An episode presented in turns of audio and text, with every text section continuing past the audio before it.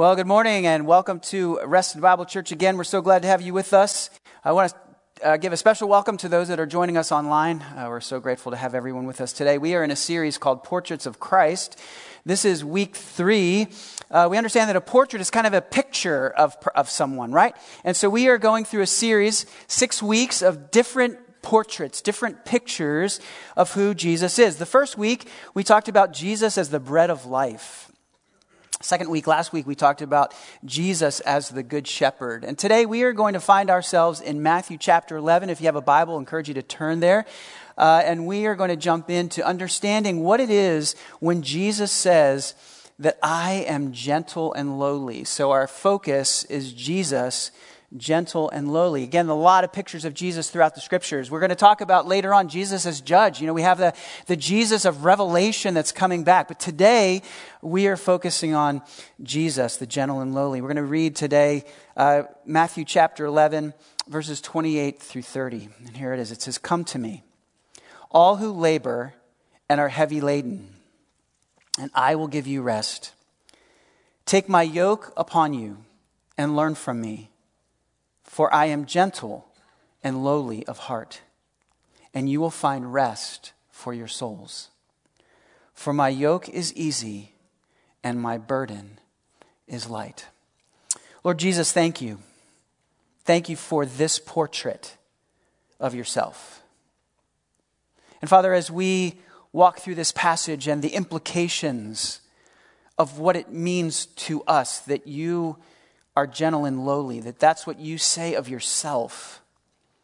God, we pray that you would help us to live differently. That, that means something about how it is that we ought to live. So, Father, we give you this time, we pray in your name. Amen. Well, as always, I want to give you a little bit of context about what's happening around this particular passage. So, this is Matthew chapter 11.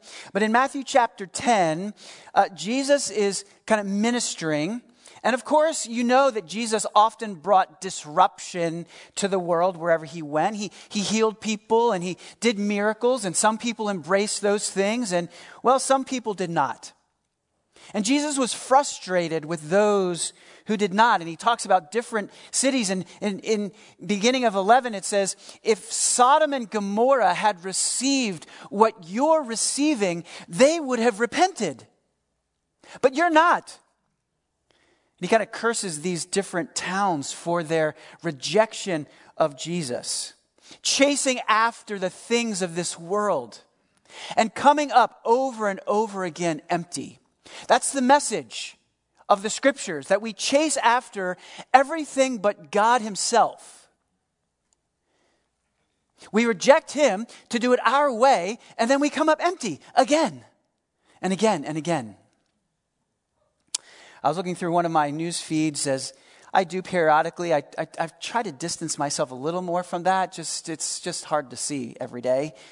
And I came across this little article by about Jennifer Lopez. Now, most people know who Jennifer Lopez is, one of the most talented women. She can sing, she can dance, she can act, and she's worth approximately, I understand it, $4 million. And if you're cool, like she is, you can go by your first initial and a portion of your last name, like J. Lo, right? I'm not cool enough. That doesn't work in my, for my name. And this particular article was about how she's dealt with anxiety. And I'm like, what? Like, you have everything. You, you got anything you want. You know, she changes which, which uh, leading man she's with. You know, she can be with anybody, apparently. And yet it's a dead end street all these things. Into the world. The world is troubled and it is resistant. And every day people come up dry. Jesus is there. He says, Come to me. Come to me.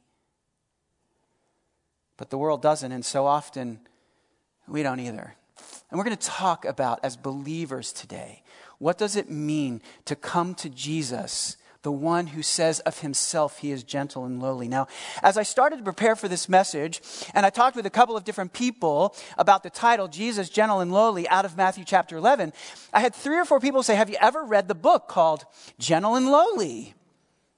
The Heart of Christ for Sinners and Sufferers by Dane Ortlund. And several, you'll see here several quotes today, several things that reference back to that book. And I said, No, I, I haven't heard of it, apparently. And they're like, what, what, kind of pastor are you? You haven't read Gentle and Lowly.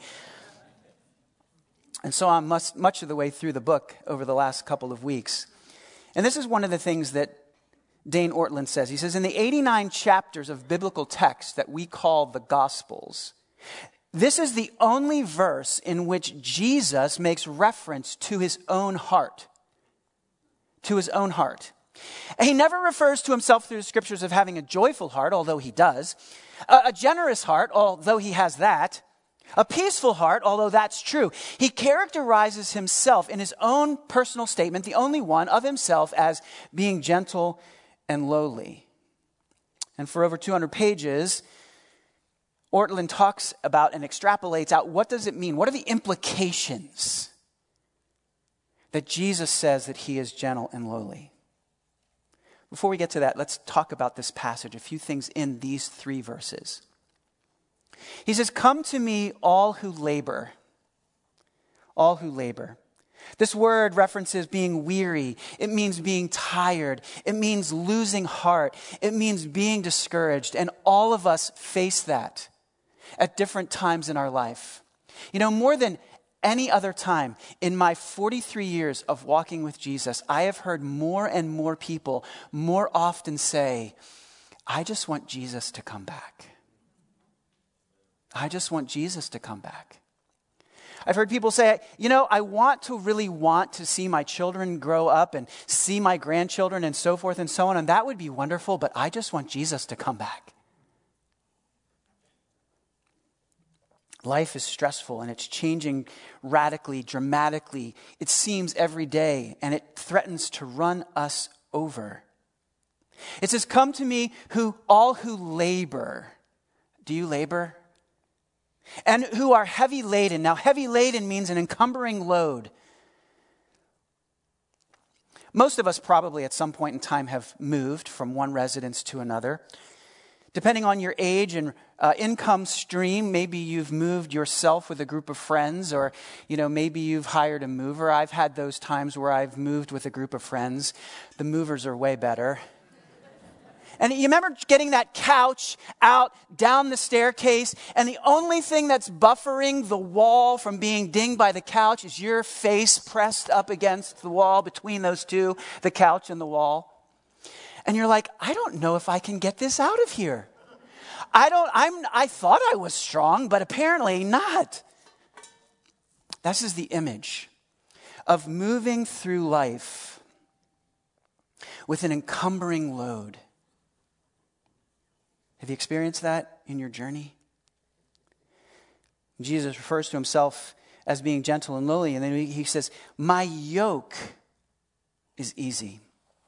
Now, again, for most of us, we come up short when it comes to these agricultural metaphors in the Bible. And even if you're a farmer here today, chances are you don't use a yoke of oxen to plow your field and to take care of things out there.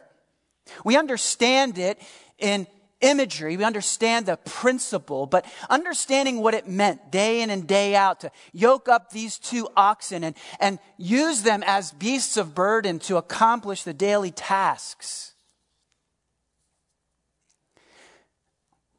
Jesus says that when you partner with me under my yoke, my yoke is easy. My yoke is easy. And if you know anything about yokes, you know anything about this process, none of it is easy. The word for easy is actually translated kind in other places in the Bible. And what Dane Ortlund says to us, he says, Jesus is using a kind of irony, saying that the yoke laid on his disciples is really a non yoke. For it is a yoke of kindness. When you partner with Jesus under the yoke together in life, He does all the heavy lifting. He's the one that keeps it on track. He said, My burden, my heaviness, well, it isn't heavy at all. It's light. With Jesus, that which is heavy is light with him. And when you do this, you will find rest. You will find rest. One day I'm going to do a sermon on rest and on Sabbath and the Old Testament Sabbath principle and the translation of that into the New Testament and how Jesus kind of, He is our rest. We should develop principles of rest. We should take time to cyclically rest. That, that's biblical. We aren't under the Sabbath law. Actually, the Sabbath law is very oppressive. I don't know if you've ever been to Israel and walked around town during Sabbath. Oh my goodness if you go into a hotel on the Sabbath, pressing the button for the elevator is considered work. So they have a Sabbath or Shabbat elevator that stops at every single floor so that you don't have to do the work of pressing the button. This is not rest. This is a burden. And when we come to Jesus, He is our rest. Ortlund goes on to say this. He says, The composite picture of Jesus in the New Testament is this. The dominant note left ringing in our ears after reading the Gospels, the most vivid and arresting element of the portrait is the way of the Holy Son of God move towards, touches, heals, embraces, and forgives those who least deserve it and yet truly desire it. In the church, through much of modern history, the church has done a really, really great job of bringing people to faith in Jesus by grace alone, through faith alone, in Christ alone, and then helping them develop a journey in Christ that is filled with fear that one day I'm going to sin as a believer just enough that the other shoe is going to drop. And that is entirely unbiblical. It's entirely unbiblical. Jesus says of himself that I am gentle. And this word gentle, it's only used four times in the New Testament. And in other places, it's translated meek, it's translated humble. He said, I am gentle, I am humble, I am mild, and I am lowly. That word is a different word, but is a complementary word that also means meekness, modesty. It means not arrogant or prideful. And we see this in a myriad of interactions between Jesus and the common people of the day. Jesus was accessible. He was not cold. He was not distant. Remember the story in Mark chapter 1? There was a leper, and the leper came to him, imploring him, and kneeling, said to him, If you will, you can make me clean. And here it is moved with pity. Jesus was moved in his spirit. That gentle, lowly Jesus was gripped by this man's suffering. You understand that today, leprosy is entirely curable. But in the day, it was not, and it was disfiguring.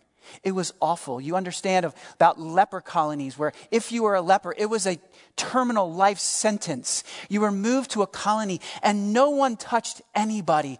Here's a man who has, hasn't been touched in who knows how long by another human being, living in isolation. And it says, and Jesus stretched out his hand and touched him. Why did he do that? He didn't have to. He's healed plenty of times without touching people. He healed from a distance. He's like, yeah, go home. And when you get home, you're going to find that the person that we're talking about right now is going to be healed. So go on your way. He, can, he doesn't need to touch anybody, but he did. Why? Because in his pity, in his gentle and lowly spirit, he reached out to a man who just desperately needed to be touched. Remember the blind man in Mark chapter 8. It says, And then he came to Bethsaida, and some people brought to him a blind man and begged him to touch him. And he took the blind man by the hand. Isn't that interesting? Jesus grabbed his hand. He held this man's hand. And he walked him out of the village. And then he did something so strange. He spit in his eyes. What? What is that? Now, you could do some research on that. We're not going to really extrapolate that out today. Scholars have all kinds of things to say about why that might have been. Certainly in the first century, there was this notion uh, that spit had healing characteristics. You and I know that that's probably really not true. But he did it in a very base, human, gritty sort of way. Jesus touched this man. And he asked him, Do you see anything? And he looked up and he said, I see people, but they look like trees walking. Then Jesus laid his hands on his eyes again. And he opened his eyes, and his sight was restored, and he saw everything clearly. And we could go through the woman in the well in John 4. We could talk about the woman caught in adultery in John 8. We could talk about this, the synagogue ruler's daughter in Mark 5. We could talk about the woman with the issue of bleeding for 12 years. And the gentle, lowly spirit. You remember when that woman touched him? And it says that he felt the, he essentially felt the power go out of him. And he turned around and said, Who touched me? And she fell at his feet like, oh my goodness, i I'm busted. And she freaked out. She was so terrified. And he just touched her. He just blessed her. You see, throughout most of Jewish history, the unclean, when it touches something else, it makes that unclean. But you understand that Jesus was changing the reality for all human beings, that when Jesus, the clean one, touches the unclean sinner, he does not become unclean, but we become clean. We become clean. Do you remember in Philippians chapter 2, where it says that Jesus took on the form of a, of a man?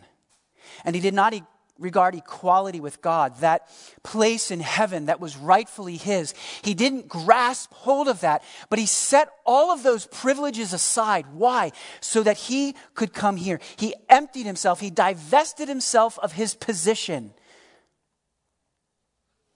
Because the first impulse of Jesus Christ is to move toward broken sinners and not away because he is gentle and he is lowly. Today, I want to talk about four elements, four things that are implications. What does it mean? What does it matter? If Jesus is gentle and lowly, what difference does that make to you and to me today? Four things that we learn from the scriptures about what it means for Jesus to be gentle and lowly. The first one is this is that being gentle and lowly means that Jesus loves saving sinners. That saving sinners brings Jesus joy. It brings him joy. In Hebrews chapter 12, verse 2, it says, looking to Jesus, that's us, we should look to him, the founder and perfecter of our faith, who, here it is, for the joy that was set before him, endured the cross, despising the shame, and is seated at the right hand of the throne of God. There was nothing more shameful in the first century than crucifixion. And you understand that scholars almost universally agree that those who were crucified were hanging between heaven and earth totally naked. For the whole world to gaze on and to gawk at and to heap shame on them. And all of that shame, Jesus said, is nothing to me, so that I could experience the joy. What joy? The joy of reconciling human beings to the living God. That joy. The joy of seeing your eyes awaken to the truth of the gospel and embrace it and enter into a loving relationship with the God of the universe for eternity. That joy. And that he saw from eternity past that you would embrace the gospel if you've done so today. And it brought him joy and it sent him to the cross.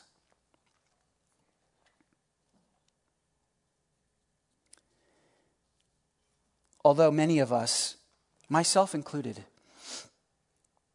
as I said a moment ago, often walk through life. We gave our life to Jesus. We feel this refreshing renewal, this release. And then somehow, as we launch forward in this journey in Christ, the enemy helps us to think differently, We recognize that although we're righteous in God's eyes legally, that practically day in and day out, I'm still sometimes a disaster. And Jesus can't sure, surely can't embrace that day in and day out. He tells us to forgive 70 times 7, but, but I'm, it's like forever in this life, it seems. Ortlund says, For those of us who know God loves us and yet at times suspect that we have deeply disappointed him. Have you ever felt that way? Jesus endured the cross because it brought him joy to see lost sinners reconciled to living God. God does not live in a constant state of disappointment with you. God loves you. You bring him joy. You bring him joy. You know, I've walked through life, through many seasons of my life, feeling like God is disappointed with me. That the choices that I've made and the people that I've hurt and the things that I've sometimes done, that they just are kind of a mounting pile of dis- disappointment. And at what point is God going to say, you know what? I, I just can't do this with you anymore? That is false. That is absolutely false. Your right standing in Jesus Christ through his blood, you stay in that right standing. Does that mean you don't sin? No, it doesn't mean that. Does that mean you don't need to confess that? No, it doesn't mean that. It means that every single time he's there with an open arm saying, Yes, we're good. We're good. Because Jesus, gentle and lowly, it means that saving sinners brings him joy. And you bring him joy today just as much as a follower of Jesus than you did the day you met him and gave your life to him. And don't allow the enemy to lead you to believe otherwise. Number two, Jesus being gentle and lowly not only means that saving sinners brings him joy, it means that Jesus sympathizes with, with our weakness. It is in this gentle lowliness of him, it is, is that part of him that in our weakness, he meets us there and he says, I, I get you. I get you. Hebrews chapter 4. Since then, we have a great high priest who has passed through the heavens, Jesus, the Son of God. Let us hold fast our confession. For we do not have a high priest who is unable, here it is, to sympathize with our weaknesses, but one in every respect has been tempted as we are, yet without sin. Let us then with confidence, because he can relate to our weaknesses, let us then with confidence draw near to the throne of grace so that we can receive grace and receive mercy and find grace to help in times of need. You understand that the magnitude of your sin evokes in God a commensurate level of grace and mercy every single time. Every single time. You cannot out sin God's grace. You can't do it. You think that you can, but you cannot. You see, the priests of old, they were sinfully weak. Jesus was sinlessly weak. He got hungry, he was tired, he was tempted. All of these things that Jesus literally experienced in life are the things which draw him to us in our weaknesses. Have you ever had a hard time embracing the grace of God? Embracing the mercy of God? You've said, I don't deserve it. Well, you're right about that. But in Jesus, He grants it. In Jesus, He freely gives it. And when you are weak, He says, I get you. You know, I think of the denial of Peter, that three times he denied Jesus. And that third time, the rooster crows. And you remember the story? Jesus and Peter lock eyes. The scripture doesn't say a whole lot about that moment, it just says that it happened. What was Jesus experiencing right then? I don't want to speak for him. he was about to go to the cross to pay for that deed right then. You see, being gentle and lowly for Jesus means that saving sinners brings him joy. Number two, it means that Jesus can sympathize with our weaknesses every day. Every weakness that you have, every struggle that you face, every pain that you feel, Jesus says, I'm with you. I get it. I walk this earth. Number three, being gentle and lowly means that Jesus is gentle when we stray. Jesus is gentle when we stray. Hebrews 5 2 says he can deal gently, there it is, with the ignorant and wayward, that's sometimes all of us, since he himself is beset with weakness. He is gentle when we stray. You say, what about the discipline of God? I mean, doesn't the Bible talk about, you know, God disciplines those he loves? Yes. There's a balanced perspective in all of this. For many of us, as we walk through life with Christ, we don't have a hard time uh, embracing or understanding, coming to grips with God's discipline. it's the balanced part that we struggle with. And our, uh, today we're not here to talk about God's discipline. We can do a series on that. Today we are here to talk about God dealing gently with us. Now, the story of the prodigal son in Luke chapter 15 is a very powerful story, and there are so many discussion points in that. The, the brother who's the prodigal, the brother who stayed at home, the father, and all these different. We, we could do um, a six weeks worth of series on just that one story. But the image that I want you to consider is this one. You see, the prodigal son took his inheritance. He took half of everything that his father had, like half. And he went and he blew it in wild living. And everything you can think about what he might have done is what he did. Whatever that, however awful that was, could be that's what he did.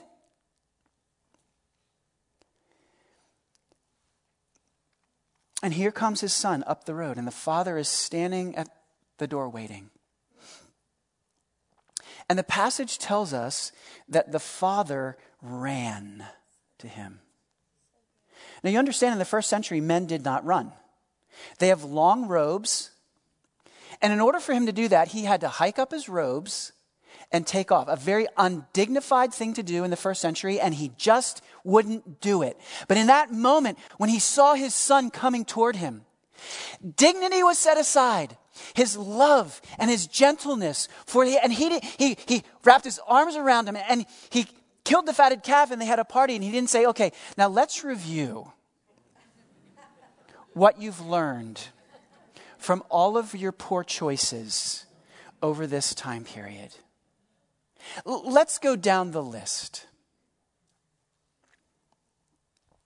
And somehow we feel that when we fail, when we sin, oh, God's going to forgive us, but you know, there's that list. Let's review. What did you learn?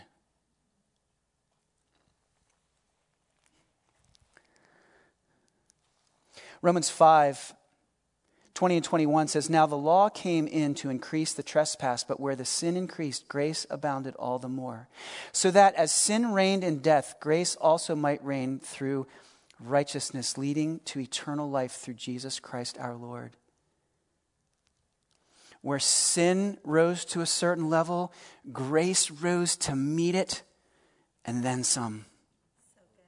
And you cannot out sin God's grace. You know, I have two brothers, and you know, as siblings would do, we sometimes fought. We did. My mom at her tallest was five two, And as we grew, discipline grew more difficult for her. And so then came the wooden spoon.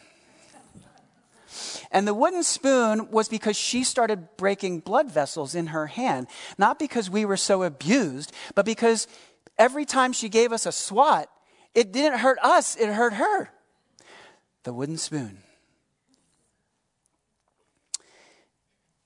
Sometimes I believe that I live life as if God is standing there with the wooden spoon. I love you. I love you. But don't cross the line. I love you. We're good. Wooden spoon. It's not like that with God. Every time we sin, God's anger isn't evoked, His sadness and grief is evoked. His grace and mercy is available. It is evoked. It is there simply for those who would come to Him. Dane Ortlund says, He sides with you against your sin, not against you because of your sin. You can take a picture of that if you want. Like that needs to go somewhere in your house. He sides with you against your sin, not against you because of your sin. Fourth and finally, being gentle and lowly means that number one, saving sinners brings joy to Jesus. Number two, Jesus sympathizes with our weaknesses. Number three, Jesus is gentle when we stray. And number four, his gentle and lowly spirit means that he will see us through to the end. He walks with us through to the end. It says in John 6 37, All that the Father gives me will come to me, and whoever comes to me, I will never cast out. Never, never, never cast out. In the Greek, this is a double negative. A double negative to us equals a positive, but in Greek, when you say two negatives in a row, it means it's really negative. It means I can't never cast you out. We are righteous in God's sight, not because we deserve it in Christ, but because He grants it to us in Christ. He doesn't say, Those who come to me I will never cast out if they try harder. He doesn't say, Those who make great progress I will never cast out. He simply says, Those who come to me. It's the coming to me that grants you access to not be cast out not your performance, which is what we often feel. And this is the will of him who sent me, John 6:39, that I should lose nothing of all that he has given me, but raise it up on the last day. For this is the will of my Father, that everyone who looks on the Son and believes in him should have eternal life, and I will raise him up on the last day. There's no hidden pockets of sin in your life. That at the end of it all, you're going to stand before Jesus and says, uh, "Yeah, we know we have to this. We we never dealt with that." Oh yes, we did. We did at the cross.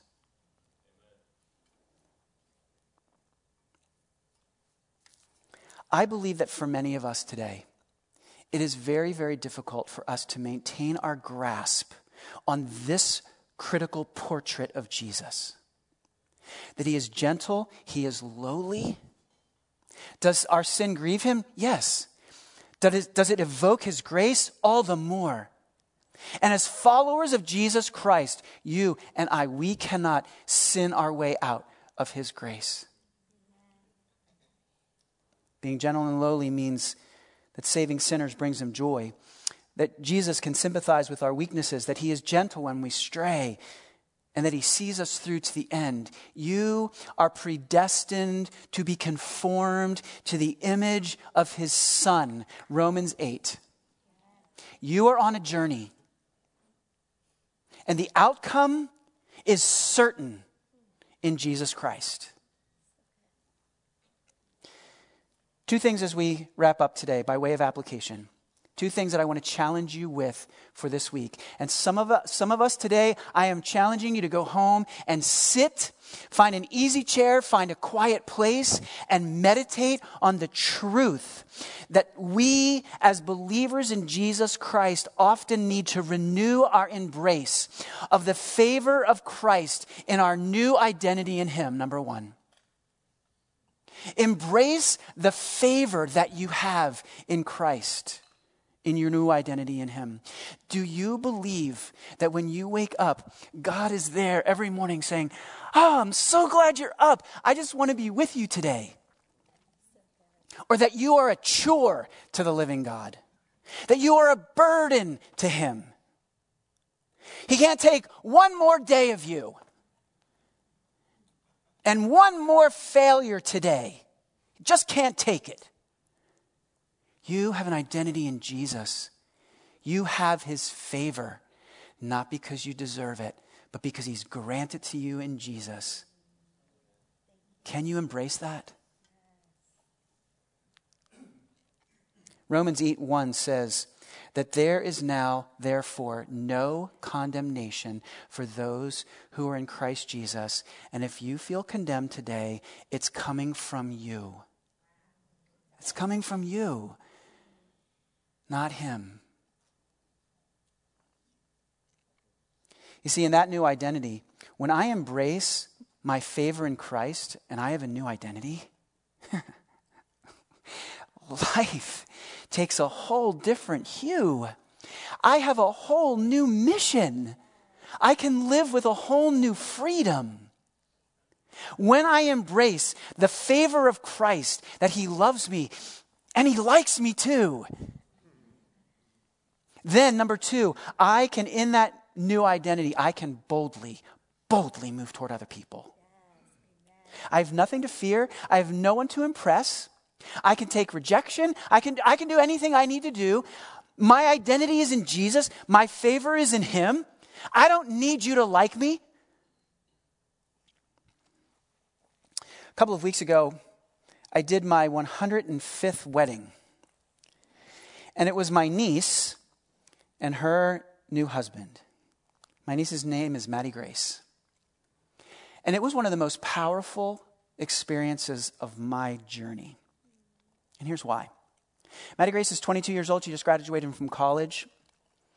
And on the rehearsal, we had the rehearsal and the rehearsal dinner. The unique thing is that we were at a place that they had kind of rented for the night. So we had the rehearsal dinner, but then we didn't have to go anywhere. And so that evening, people just started sharing about the bride and the groom and their journey with them.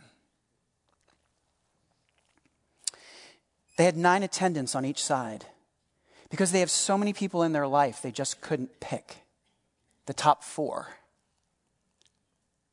And part of it is, is because Maddie Grace is a young woman who boldly, she knows who she is in Jesus, and she boldly loves other people. And there was a woman in her wedding party who stood up and she said that they went to Messiah, Messiah College. And this woman stood, young woman stood up and she said, I was really broken and have, really struggling one day in chapel. And I was crying and I had someone come and put their arm around me. And I looked up, and it was Maddie Grace. And I said, Hi, who are you? it's because knowing people didn't stop Maddie Grace from caring for people. And their wedding party was so big, and their friendship group was so significant and so solid because she just loves people. She just loves people because she knows who she is in Christ. She just moves toward people. She doesn't wait around for someone to say, I just really want a friend. I wish someone would reach out to me. Never.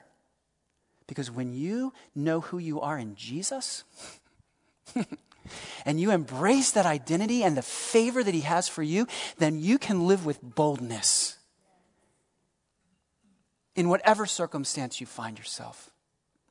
Uh, it is my prayer today that the people of Reston Bible Church would so bask in the favor of the living God and embrace an identity in Him that we launch out of this place without fear to do whatever God is calling us to do, to love the unlovable, to lay down our lives for whoever we face, that people might see Jesus in us. And if you are here today and you are not a follower of Jesus today, I have some bad news and some good news. The bad news is, is that people who don't sit under the blood of Jesus Christ because they haven't embraced it remain under God's condemnation because of their sin. The good news is, is that it's really simple to go from God's sitting under God's condemnation to receiving God's grace and favor. It simply means but looking at the cross saying, I am a sinner. I look to the cross where Jesus died on my behalf. I can't do it on my own. And I embrace that as my own. And then God takes you. In that instant, He moves you from under His condemnation to under His favor. You are His child forever, and you have a relationship with Him.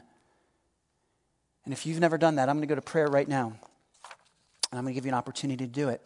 And if you are a follower of Jesus, the question that I want to ask you to consider today and as we leave here is do you live with as if the favor of Christ rests on you because of him? And then do you live a life in that identity that boldly embraces and cares for others? Father, thank you.